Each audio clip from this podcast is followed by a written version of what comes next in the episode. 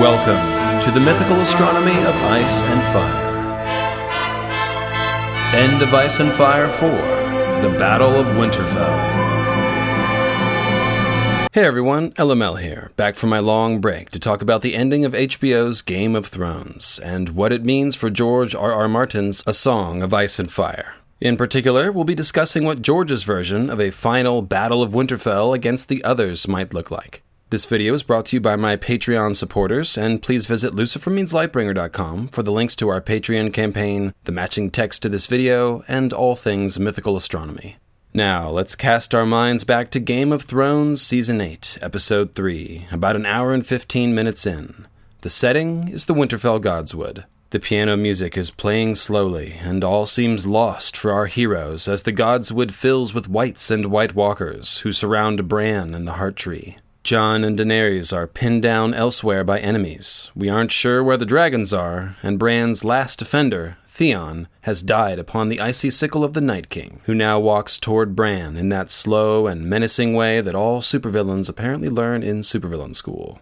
So, right at this moment, things were looking pretty good for my main End of Ice and Fire theory, which predicted that burning the Weirwoods would be a key element in defeating the Night King and the White Walkers, and that Bran would probably have to sacrifice himself to pull it off. I have to say, right at this moment, I was ready for Drogon to swoop down out of the sky and set the tree, the Night King, and Bran on fire, and I was thinking that this time, Drogon's fire might work on the Night King because of the Weirwood element, or because of something Bran does. Instead, the decidedly wingless Arya Stark, certified badass TM, swooped down out of the air and stabbed Night King in the belly, as we all know. And let me just say, although Arya's Space Jam leap seemed a bit comical for the setting, Arya is definitely a certified badass TM with the street cred to kill White Walkers, and it was certainly exciting in the moment. Even then, I still maintained hope for my theory. Perhaps this was only the destruction of the Night King's physical body, and that he would be banished to the frozen part of the Weirwoodnet astral plane. If so, he'd need to be confronted there, perhaps, and that was where we'd get the burning of the frozen Weirwood tree where the Night King was first created. That was another possibility that we discussed in the first three End of Ice and Fire videos a scenario where Night King's physical body is destroyed, but his spirit survives on inside the Weirwoodnet astral plane. And with three episodes to go, it even seemed like they had time to do it. Of course, I didn't know that the dark Dany turn, Jon kills Dany thing was coming as an alternate climax, and of course, I didn't think that that really could be the end of the Night King and the White Walker threat. So, about that. Let's all have a good cry for my theory, huh? Boo hoo, wah wah. The sound of the world's smallest violin playing the Rains of Castamere. The sound of Arya Stark slicing open the throat of my theory with a cat's paw blade. So sad, so sad. I'll be okay though with time and healing and self care. But of course, there is widespread dissatisfaction with certain elements of the ending. First among them being the stunning reality that the show version of the White Walkers turned out to be just the sort of mindless ice demons that we all said the others could never be. Turns out you don't need to understand anything about them other than you have to stick them with the pointy end of a Valyrian steel weapon. The connection between the others and the Weirwoods, which is artfully hinted at by George R. R. Martin in the books of A Song of Ice and Fire, from the prologue of the first book to the epilogue of the fifth, was left by the wayside in the show. Most baffling was the fact that they seemed to introduce the Weirwood White Walker connection as important when they showed us that the children of the forest were actually responsible for creating the White Walkers. They did this, of course, by transforming a human man into the Night King with magic and dragon glass while he was tied to a Weirwood tree. This was treated as a huge reveal, and seemed like one. But in the end, we didn't actually need to know any of that to defeat the Night King. We just had to stab him with Valyrian steel, which is the same solution Jon had already found for defeating White Walkers at Hardhome many seasons ago. Bran's revelations about the connection between the White Walkers and the Weirwoods and the Children of the Forest were interesting, but altogether irrelevant to the end game. So, too, for the very exciting carvings in the caverns on Dragonstone. They depicted ancient scenes of the children of the forest and the first men banding together to fight the White Walkers. But none of this ended up mattering. They did mine a bunch of dragon glass at Dragonstone, but in the end, what defeated the White Walker threat was Valyrian steel, which was only invented a few centuries ago in Valyria. The help of the children of the forest was not needed, and the carvings ended up functioning only as a plot device to help Jon convince Dany to join him and to drive me crazy thinking the show was using a bunch of mythical astronomy, which it wasn't. Okay. In all seriousness, one might ask the question of why Bran even went north and became a host body for the three eyed raven hive mind to begin with. Why did he sacrifice Jojen and Hodor, and his friendship with Meera, and his humanity, and his wolf Summer, all to gain the knowledge of the history of Westeros? Mean, the only thing he really did with all that knowledge of any consequence was to reveal the truth of R plus L equals J, which was itself only used to cause political strife between Jon and Dany, and really meant nothing for the magical, defeating the White Walkers, prince that was promised plotlines. That's a little underwhelming, to say the least. But we aren't here to cry. Oh no, oh no. What we are here to do is something a lot more fun. We're here to talk about what George R. R. Martin might do with some of these same exciting plot elements when he writes his version of these key endgame scenes. Mythical astronomy has always been focused on the books, so while I do delve into the show once in a while, what most of you fine folk who listen to this program are probably thinking about is the same thing that I am. What does all this stuff mean for the book endings? One of the important things to remember is that the show has a consistent track record of simplifying the magical elements of the original story. That's understandable most of the time and frustrating some of the time, but it's what they have consistently done and it's the first thing to think about when we speculate on what George might do differently. I always like to use Jon's resurrection as a great example of this. On the show, Melisandre prays a haunting prayer in High Valyrian, watches Jon's hair, leaves the room, and then John wakes up from the dead. In the books, Jon's spirit will almost surely reside in his aptly named wolf, Ghost, for a few days before being transferred back to his body somehow, which will need to be resurrected likely with something a bit stronger than prayer and salon care, although I do like salon care. In fact, John isn't even a skin changer on the show, and actually none of the Stark children are besides Bran, whereas in the books, they are all skin changers. That's another good example of what I'm talking about with the show, simplifying the magical elements of the original story.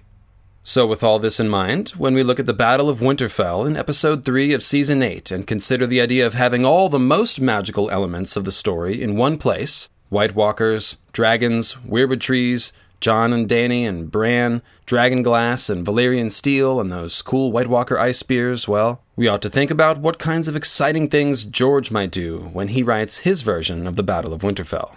We should probably expect George's version to be similar in a lot of the broad strokes, but a lot more developed, and with more magic, to put it bluntly. We already know a lot of this will be different. Dave and Dan, the HBO showrunners, have said it was their choice to give Arya the quote kill shot, which makes that a show only detail. And besides, there isn't even any sort of equivalent Night's King figure in the books anyway. At least not yet. There isn't a whited dragon in the books either, though I think it's in the realm of possibility, as is some sort of Night King figure stepping forward in the books. I've got my eyes on Euron, as you might expect, especially the notion of Euron riding Viserion. And wouldn't that be a bit different than the show? Video forthcoming. What I do think we can bank on is a battle between the others and the forces of the living at Winterfell. This could be the final battle against the others, as it is on the show, or perhaps the others will make it further south, as hinted at in Dany's dream of fighting the Battle of the Trident on Dragonback against enemies armored in ice. Either way, this Battle of Winterfell against the others is surely coming, and I'd be very surprised if Danny and Jon and their dragons, and Bran with his weirwood knowledge, weren't there to meet the White Walkers. This presumes a couple of things will work out in the books as they have in the show, such as Bran leaving Bloodraven's cave, which I assume he will, and Jon learning how to ride a dragon, which also seems like a pretty safe bet, and has for years. In other words, I think we will get a scene in the books along the lines of the climactic one in episode 3 of season 8.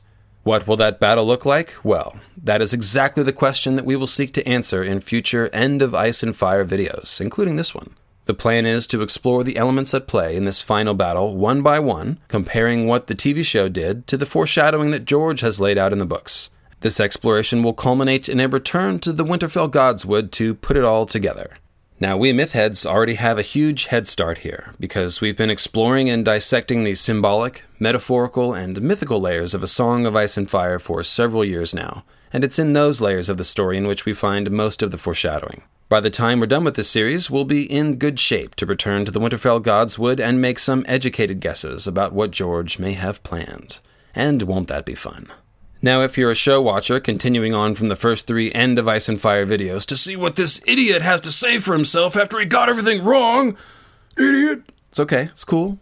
It's cool. Listen, I think you'll find the rest of this series interesting for a couple of reasons. Firstly, it may whet your appetite for reading the book series, which I highly recommend, of course. Secondly, and more importantly, it will be a fun exploration of some of the ideas that the show left us with. Take King Bran, for example. What does it really mean to have the sum total of the consciousness of every three eyed crow greenseer inhabiting the body of a boy, who then becomes king? The books have actually already given us insight into this matter, and will surely explore it further in the remaining books. You might be wondering what the show was teasing us with when they showed us the Children of the Forest creating White Walkers, and the books again have things to tell us here. When the Night King stared down Jon Snow on the docks of Hardhome, raising his arms into the infamous, well memed, come at me, bro pose, did you ever wonder if maybe Jon and the Night King were like, I don't know, long lost relatives or something? How about those Bran Night King theories, or the more sane version that speculates that Bran, and therefore Jon and all the Starks, are a descendant of the Night King?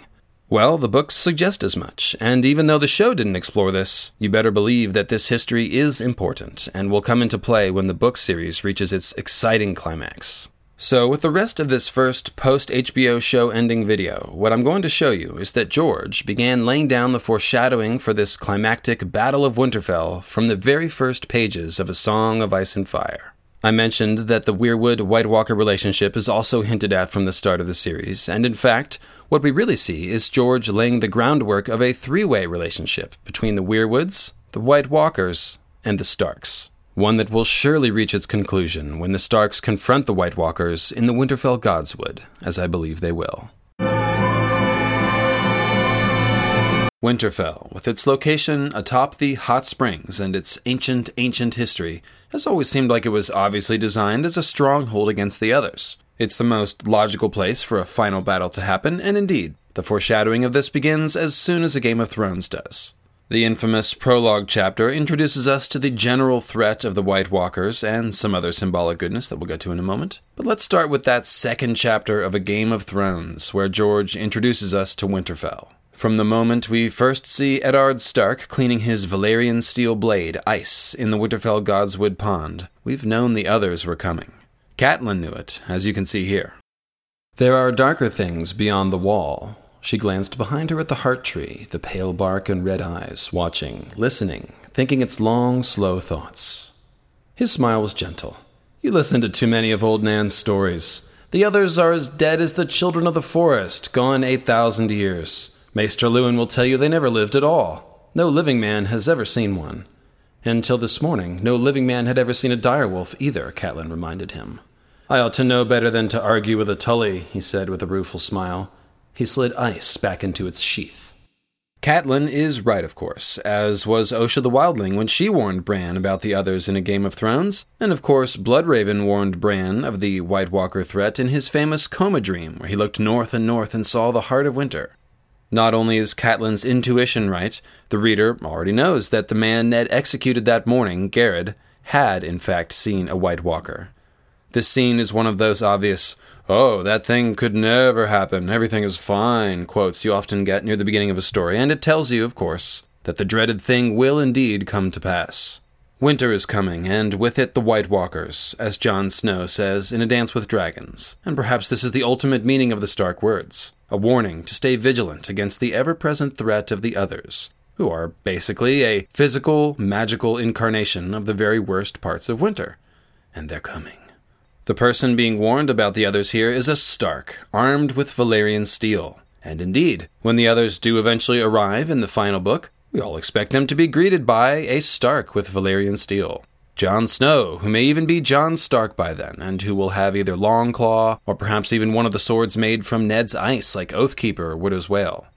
In fact, the others will probably be confronted with two Starks armed with Valyrian steel, as I'd expect Arya to be here for this battle too, as in the show. She might not kill a Night King with a Simone Biles worthy feat of gymnastic prowess, but I'm sure she'll be here in the fight, and probably armed with something potent. Perhaps the cat's paw blade, as in the show, or better yet, Dark Sister, the Valyrian sword of Queen Visenya, Daemon Targaryen, and most recently, Bloodraven, who, according to George, still has it up in that Weirwood cave far in the north. Bran and Meera might bring it back from the cave, and perhaps Bran will give it to Arya, just as TV show Bran gave the cat's paw blade to Arya. If George really wants to give us some good wish fulfillment, perhaps we'll see Jon with Oathkeeper and Arya with Widow's Wail, so that ice will be returned to the hands of the Starks. Whatever happens, you can see that there are a lot of interesting possibilities here for Starks with dragon swords by the time the others arrive. On the most basic level, the fact that Ned is polishing a giant Valyrian steel sword while Catelyn speaks of the others is part of the heavy foreshadowing here. Not only are the others coming, but it seems important to have some magical dragon weapons around to fight them. Although there are no live dragons here in the scene, it'd be kind of ostentatious, slightly distracting, the importance of the role of all things dragon is represented by the presence of Valyrian steel, and by Catelyn's inner monologue about how ice had been forged in Valyria before the doom had come to the old freehold, when the ironsmiths had worked their metals with spells as well as hammers. All this dragon talk comes at us even while the scene is essentially introducing us to some of the starkiest things around the heart tree and the concept of weirwoods in general, the dire wolves, the stark words, Ned's cleansing ritual in the Godswood, Ned's relationships to Catelyn, Jon Arryn, and Robert Baratheon, and Ned and Kat's relationship to their children. Amidst all this, Ned's ice is a focal point of the scene, and the lines about it being a magic sword from a long lost Dragonlord empire come basically right after the description of the heart tree, which is like one of the most central things in the entire story. All of this makes a ton of sense as foreshadowing. George would seem to be setting up the important elements that will be here for the penultimate Battle of Winterfell the Weirwoods, the White Walkers, dragon swords and dragon fire, and Ned's children. Sticking with that last quote from Catelyn's scene in the Godswood with Ned, there's a telling bit of foreshadowing concerning the White Walkers that is often overlooked. It's kind of glaring, actually, in retrospect. See what you think. There are darker things beyond the wall. She glanced behind her at the heart tree, the pale bark and red eyes, watching, listening, thinking its long, slow thoughts. It's clear from the surrounding quote that Catelyn is alluding to the others when she talks about darker things beyond the wall, and she's doing it while she's looking back over her shoulder at the weirwood tree, as if weirwoods and White Walkers have something to do with one another, which, spoiler alert, they do. Keep in mind that this chapter, the second in A Game of Thrones, comes hot on the heels of that Waymar Royce versus the White Walkers prologue chapter, which is chock full of clues that indeed the dreaded White Walkers of the Wood come from the wood, and most likely from the Weirwood. The others in this chapter are like pale shadows that emerged from the dark of the wood. Their milk white flesh is hard as old bone, a description that matches the white as bone description of the white bark of the Winterfell weirwood tree that comes only two chapters later. When Will first catches sight of pale shapes gliding through the wood in the prologue, the shadowy other disappears from view, and in its place, the next sentence tells us that Will sees branches stir gently in the wind, scratching at one another with wooden fingers, as if the other has turned into a walking tree with hands. And in a sense, that's what I believe the others are. When Sam Tarly kills a White Walker in a storm of swords, we actually see its fingers, which are affixed to bone white hands. So once again, we think of the weirwood bark, which is almost always described as bone white. Such as in A Dance with Dragons, where we read that the cage Mance Rayder is burned in is made in part from the bone white fingers of the weirwoods. It's not just that the others look like weirwoods. The resemblance goes both ways, as we see in A Dance with Dragons in the Varamir Sixskins prologue chapter. We'll bounce right back to a Game of Thrones in a second, but have a quick look at what happens to this weirwood tree when the others and the army of the dead march through the wildling village nearby. Outside, the night was white as death. Pale thin clouds danced attendance on a silver moon, while a thousand stars watched coldly. He could see the humped shapes of other huts buried beneath drifts of snow, and beyond them the pale shadow of a weirwood armored in ice. The others are frequently described as pale shadows and white shadows, or sometimes just shadows, including in the Game of Thrones prologue. And here the weirwood is a pale shadow. Perhaps that's just coincidence, but we also notice that the weirwood tree is armored in ice, just as the others are armored in ice. This last quote is actually from right before the army of the dead arrives, and when it actually does, the lines are Below, the world had turned to ice. Fingers of frost crept slowly up the weirwood, reaching out for each other. The empty village was no longer empty. Blue eyed shadows walked amongst the mounds of snow. Now we have icy hands crawling up the bone white bark of the weirwood, and we can't help but think of the bone white, icy hands of the others, who are pale shadows armored in ice just like this weirwood. Appearing alongside the actual White Walkers and Whites, this tree seems like something of a symbolic signpost, pointing towards that White Walker Weirwood relationship that we've been discussing. Returning to the prologue, there is more language suggesting the others as icy tree warriors, such as when we read that its armor seemed to change color as it moved. Here it was white as new fallen snow, there black as shadow, everywhere dappled with the deep gray green of the trees. The patterns ran like moonlight on water with every step it took. Basically, these are like icy elves here, with reflective armor that makes them blend into the wood. Because of their armor, they appear everywhere dappled with the gray green of the trees, as if they wore green tree armor, like green men and one even notes that dappled is the word that George uses to describe the skin of the children of the forest. Many have noticed that the speech of the children was described as sounding like the song of stones in a brook, or the wind through the leaves, or rain upon the water, according to the World of Ice and Fire, while the voice of the other in the Game of Thrones prologue was like the cracking of ice on a winter lake. In other words, if you freeze the rain upon the water language of the children, you'd have Skroth, or whatever the language of the others is called. Along these same lines, A Dance with Dragons also tells us that the voices of the children of the forest, who are really called those who sing the song of earth, were as pure as winter air. Another subtle clue that the earth and nature magic of the children of the forest might be able to be transformed into an icy medium.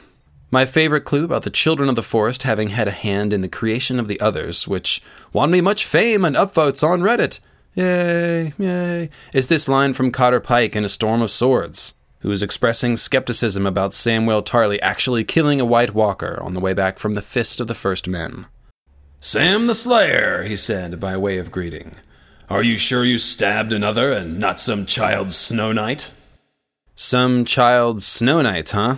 Ah, very clever, George. Are the others Snow Knights created by the children? Well, in the show, the answer is yes, kinda the children of the forest make the Night King, and the Night King seems to be able to transform human babies into White Walkers.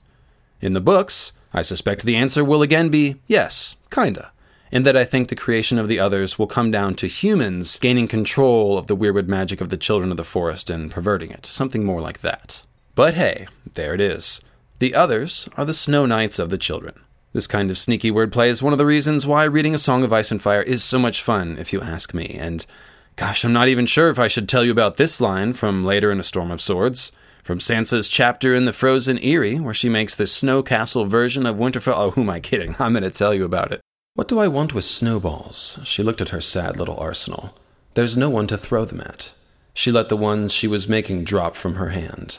I could build a snow knight instead, she thought. Or even Sansa doesn't build a Snow Knight, but instead Snow Castle Winterfell, which obviously means that Winterfell is made out of the bodies of others. Actually, no. What is interesting about it is the simple evocation of the Snow Knight language while she builds Winterfell. It's interesting on its own, but also I can't help but notice that Sansa actually has some covert Night's Queen symbolism in this chapter. And I can't help but notice the fact that as soon as the miniature Winterfell is completed, there is something of a Battle of Winterfell. Look at that, as Robin Arryn smashes down the gates of the snow castle with his toy giant. I'm a giant, tromp, tromp, tromp. Only to have Sansa then rip its little doll head off and mount it on a little stick. Petyr Baelish remarks that, if the tales be true, that's not the first giant to end up with his head on Winterfell's walls. To which Sansa replies that those are only stories. Stories they may be, but they are also foreshadowing, I would say. Of course, the TV show has already given us giants attacking Winterfell, not once, but twice. Both when Jon Snow led the Wildling army against the Boltons, and then later when whited giants fought in the army of the dead when the others attacked Winterfell. So this is very possibly a scene in which George is indeed foreshadowing the final battle of Winterfell, where those snow knights, and maybe a few giants, will surely put in an appearance. Returning to the Game of Thrones prologue, we have more links between the others, the Weirwoods, and the children. The prologue describes these White Walkers of the Wood as Watchers, who are faceless and silent. But fast forward two chapters to Catelyn's inner monologue as she stands before Ned Stark in the Godswood, and we read about these old gods of the Weirwood tree to whom Ned prays. The blood of the first men still flowed in the veins of the Starks, and his own gods were the old ones, the nameless, faceless gods of the greenwood they shared with the vanished children of the forest. Catelyn goes on to call the Weirwood's eyes strangely watchful, and then thinks that the only Weirwoods found outside of the north were on the Isle of Faces, where the green men keep their silent watch.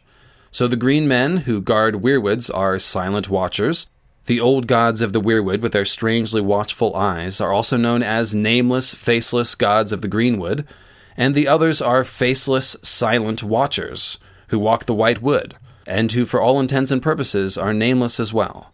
One should also note that right before the others appeared in the Game of Thrones prologue, Will, who had just climbed a tree, utters a prayer to the nameless gods of the wood, which works to make us think of Ned's nameless weirwood gods right as the others emerge. Almost as if Will had prayed to the old gods and then the others had come in answer. Hat tip, ravenous reader. My overall point throughout this section is that George is using the words he chooses to describe the others, the children of the forest, and the weirwoods, to encourage the reader to see them all as connected. As you can see, something is definitely up here with the bone white weirwoods and the bone white White Walkers of the wood. Something is also definitely up with the Starks and their connections to the others, and that's no secret. Again, I'm only giving you the tip of the icy spear here, even just in terms of the prologue and the first chapters of A Game of Thrones, let alone the whole series.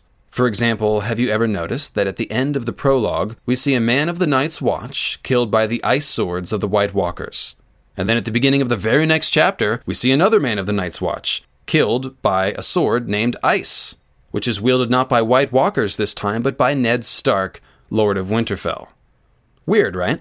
If the Night's Watch brothers go too far north, they face the ice swords of the others. And if they go too far south, they face the ice sword of the Starks. George shows us both of these things only pages apart, literally like three or four pages apart, right at the beginning of the story. And right alongside this, He's dropping hints that the old gods of the Weirwoods, to whom Ned prays, might have something to do with those White Walkers of the Wood. The next Winterfell chapter in A Game of Thrones is the one where King Robert Baratheon arrives and has a long and interesting conversation with Ned, and more wintry, otherish hints are dropped about the Starks. Robert is happy to see Ned's frozen face and asks Ned if his people are hiding under these summer snows, which he says the others can take. Thing is, cold whites hide under the snow, so Robert's lines, taken together, could be read to suggest Ned as a man with a frozen face who rules over an army of the dead who sleeps under the snow. Sounds like someone you know, right? Then later in A Game of Thrones, Petyr Baelish taunts Ned by saying that here in the South they say you are all made of ice and melt when you ride below the neck, which makes the Starks sound unambiguously like others. Eventually, we start getting some of the names of the ancient Stark kings of winter and kings in the north interred down in the crypts, and we see names like Brandon Ice Eyes Stark and Edric Snowbeard Stark. And all the statues of the dead Starks down there have vengeful spirits and eyes of cold stone. And someone remind me what the name of the main Stark fighting protagonist is. The guy he's I don't know, he's going to fight the others. His name is Jon. What was it? Jon Snow, that's right, Jon Snow. The man with an evil name, Ygritte says. Evil because it makes him sound kind of like a pro White Walker kind of guy. The Night's Watch recruits mockingly call John Lord Snow, another name that sounds like it would fit a King of the White Walkers, much like the ancient Stark title of King of Winter. Remember how we talked about the ice armor of the others? I also alluded to a dream that Daenerys has of fighting the Battle of the Trident, but against the others. And the quote there was That night she dreamt that she was Rhaegar, riding to the Trident, but she was mounted on a dragon, not a horse. When she saw the usurpers' rebel host across the river, they were armored all in ice. But she bathed them in dragon fire, and they melted away like dew and turned the trident into a torrent. Some small part of her knew that she was dreaming, but another part exulted. This is how it was meant to be. This is one of several passages foreshadowing Daenerys confronting the others with her dragons, and we'll look at the rest of those when we get to our Dany episode in this series.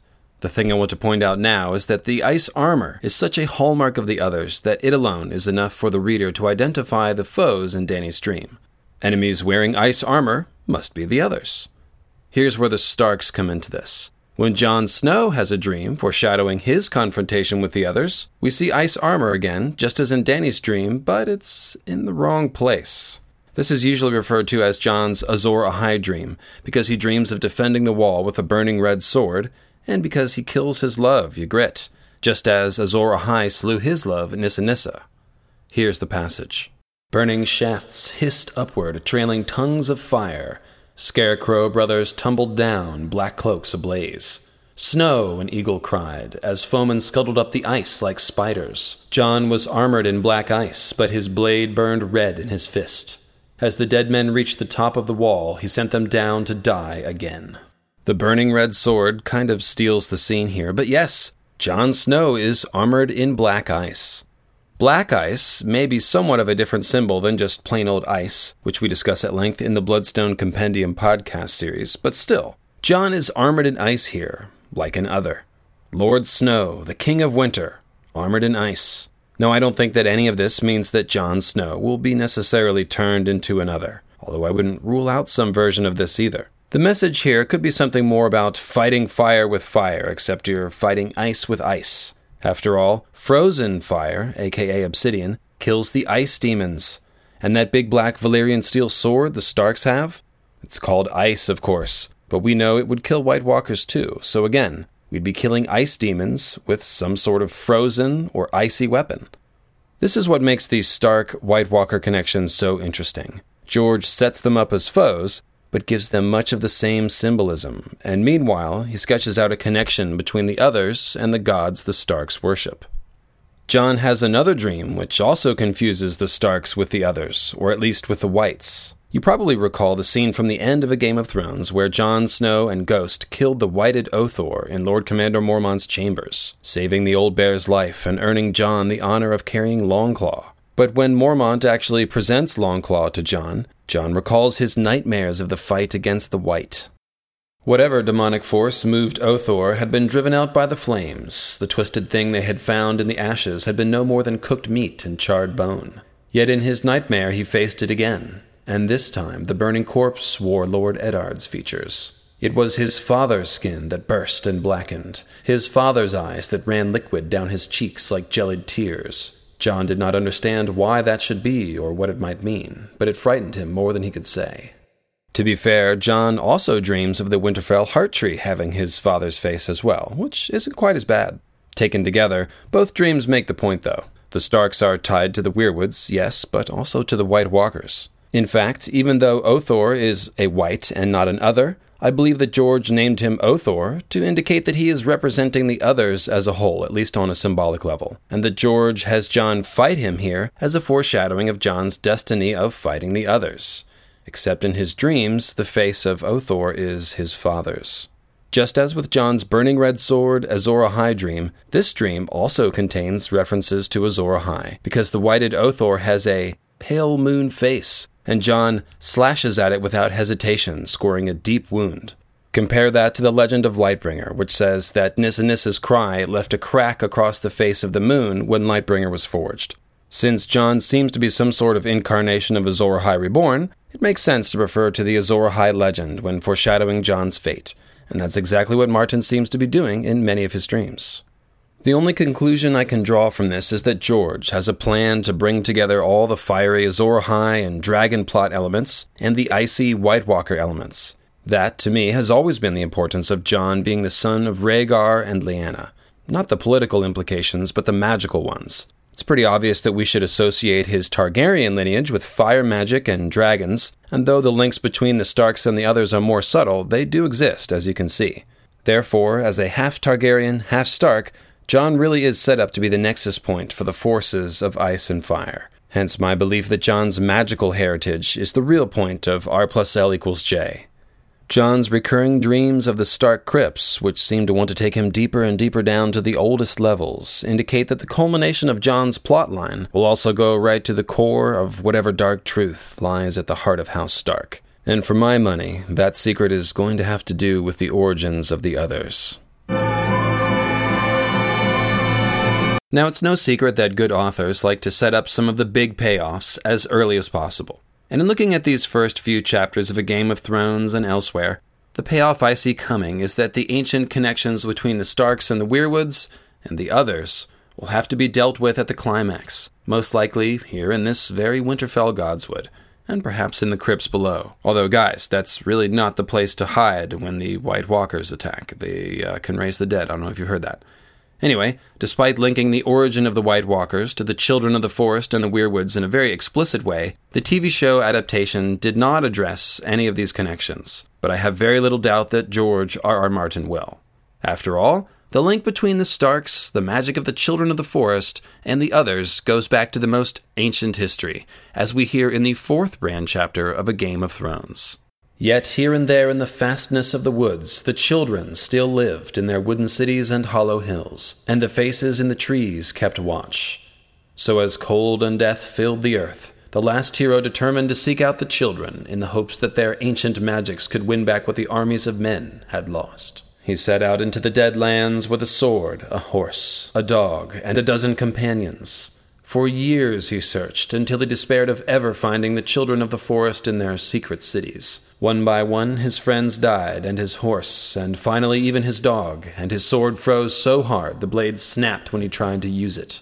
And the others smelled the hot blood in him, and came silent on his trail, stalking him with packs of pale white spiders, big as hounds. And then moments later, we read that all Bran could think of was Old Nan's story of the others and the last hero, hounded through the white woods by dead men and spiders big as hounds. He was afraid for a moment until he remembered how that story ended. The children will help him, he blurted. The children of the forest. White woods, white walkers of the wood. And to beat them, the last hero, who was probably a Stark, has to receive the aid of the children of the forest. Although there is no equivalent to the show Night King, again, at least not yet, there is a Night's King in the ancient legends of the North. In A Storm of Swords, Bran visits the dreaded Night Fort on the wall and recalls Old Nan's tale of Night's King. He had been the thirteenth man to lead the Night's Watch, she said, a warrior who knew no fear. And that was the fault in him, she would add. For all men must know fear. A woman was his downfall, a woman glimpsed from atop the wall, with skin as white as the moon and eyes like blue stars. Fearing nothing, he chased her and caught her and loved her, though her skin was as cold as ice. And when he gave his seed to her, he gave his soul as well. He brought her back to the night fort and proclaimed her a queen and himself her king, and with strange sorceries he bound his sworn brothers to his will. For thirteen years they had ruled, Night's king and his corpse queen, till finally the Stark of Winterfell and Joramun of the Wildlings had joined to free the Watch from bondage. After his fall, when it was found he had been sacrificing to the others, all records of Night's King had been destroyed, his very name forbidden. Old Nan always finished her story by tweaking Bran's nose and saying, He was a Stark of Winterfell, and who can say? Mayhaps his name was Brandon. Mayhaps he slept in this very bed, in this very room. She also says that Night's king was a Stark, the brother of the man who brought him down, meaning that when the books pitted a Night's king against a Stark, it was a brother brother affair. And doesn't that seem like the sort of history that will come back around? Might this be the sort of history that makes Bran's access to the Weirwood Net a bit more relevant to the endgame? It would make sense to me.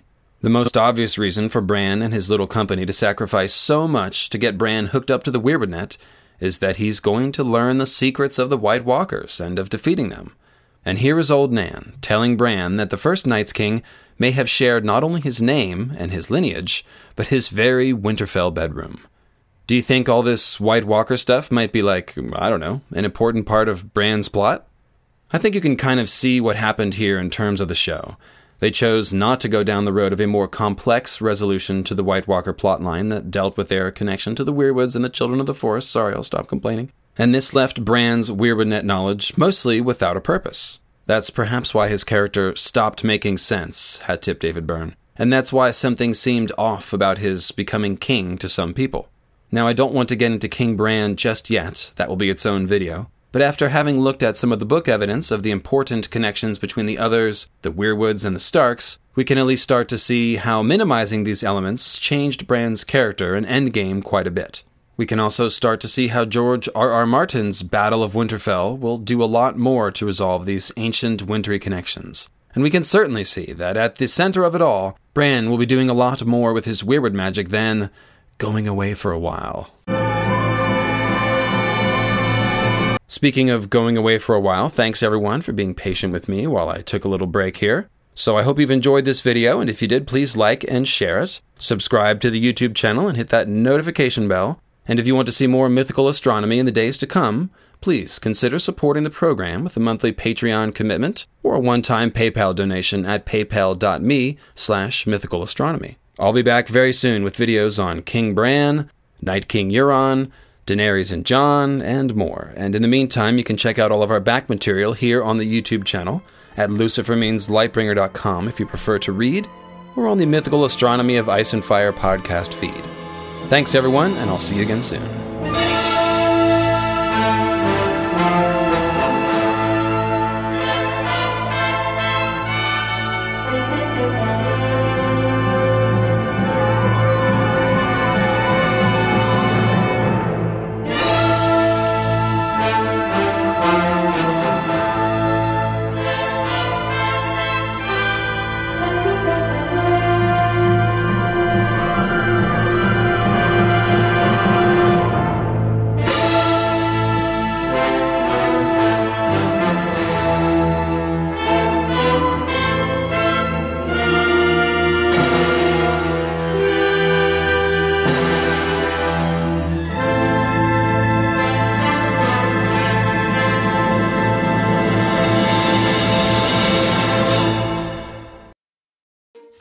On brunch for mom, all in the Kroger app. Get 16 ounce packs of flavorful Angus 90% lean ground sirloin for $4.99 each with a digital coupon. Then buy two get two free on 12 packs of delicious Coca Cola, Pepsi, or 7UP, all with your card. Shop these deals at your local Kroger today or tap the screen now to download the Kroger app to save big today. Kroger, fresh for everyone. Prices and product availability subject to change. Restrictions apply. See site for details.